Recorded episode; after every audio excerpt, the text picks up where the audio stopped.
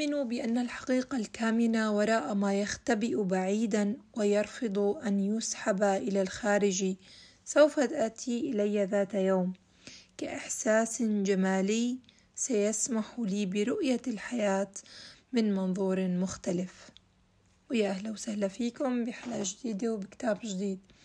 اليوم كتابنا للكاتبة كيونغ سول شين كاتبة رواية أرجوك أعتني بأمي وهي مراجعة كتاب فتاة كتبت العزلة. تقول الكاتبة أصابعي تفقد الثقة عندما لا تلمس أو تمسك أو تكتب شيئا. قديشها بليغة بالكلام اللي كتبته. في هذه الرواية تقدم لنا الكاتبة رواية مليئة بالأحداث والعلاقات المبهمة. حيث تنسج خيوط قصتها ببراعة بين الحقيقة والخيال. يظهر في سطورها لمحات من حساسية فريدة فتعبر عن نفسها بأسلوب يجمع بين الهدوء والتفصيل الدقيق. تحول سنوات حياتها الشخصية إلى كلمات مكتوبة بأسلوب بسيط حيث تنسج قصتها بين الأزمنة والشخصيات. تتحدث عن العمل تارة وعن العائلة تارة أخرى وتستعرض تجاربها في ميدان الدراسة وحب الكتابة.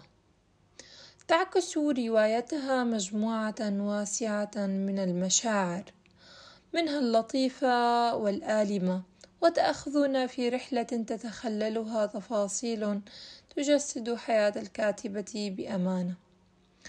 تجسد كيونغ سوكشين جوانب متعددة في المجتمع الكوري من أواخر السبعينيات حيث ترسم لنا صورا حية للأحوال السياسية وظروف العمل الشاقة في بدايات الثورة الصناعية.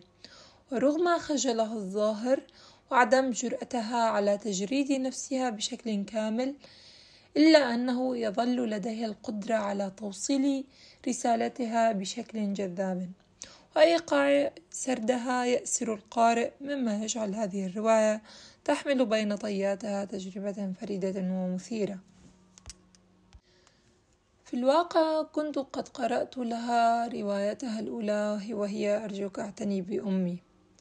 سحرني قلم الكاتبة بشكل كبير حيث تطرقت إلى موضوع آه، خاص جدا وموضوع حساس وموضوع يمس الجميع من بيننا وهو فقدان الأم إن كان بموت أو اختفاء. وكلنا معرضين إلى ذلك. أول شي لما بلشت أو فكرت إنه أنا أشتري كتاب وأقرأه كانت الفكرة منه إنه ممكن هو يكون كتاب على نمط الرواية تبع أرجوك أعتني بأمي ولكن للأسف يعني طلع شيء أفضل. ما كنت متوقع إنه أنا راح أقرأ الكاتبة إنه من من أول مرة إنه أقرأ لها رواية أقرأ إنه سيرته الذاتية.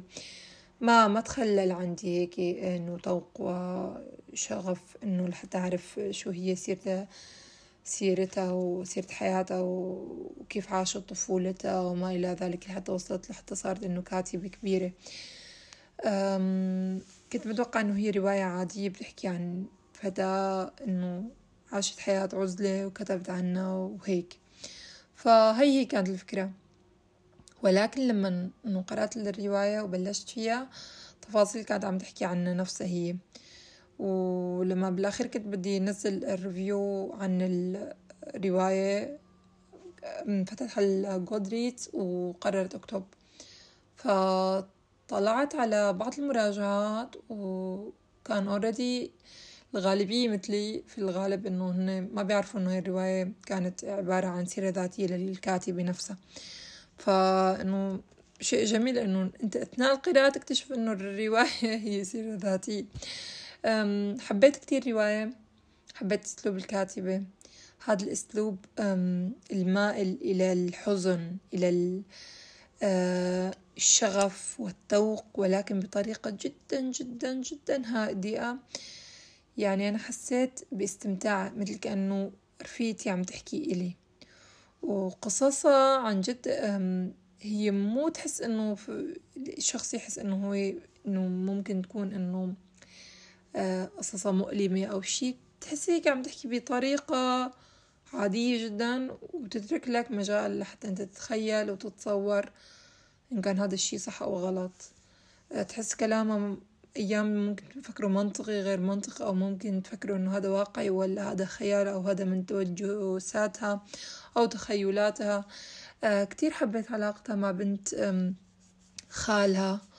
بس ما بعرف أنا ليش لما كمان لو كان تطرق إنه على الحديث عن أمها كنت أتذكر الرواية الثانية تبعتها أرجوك اعتني بأمي. صرت أربطها إنه هي كتير ممكن إنه دائما الكاتب ما فينه يكتب رواية. إذا ما كان يعني هيك يعني أبدا إنه ما في شيء له له إنه ولو اتصال بالواقع.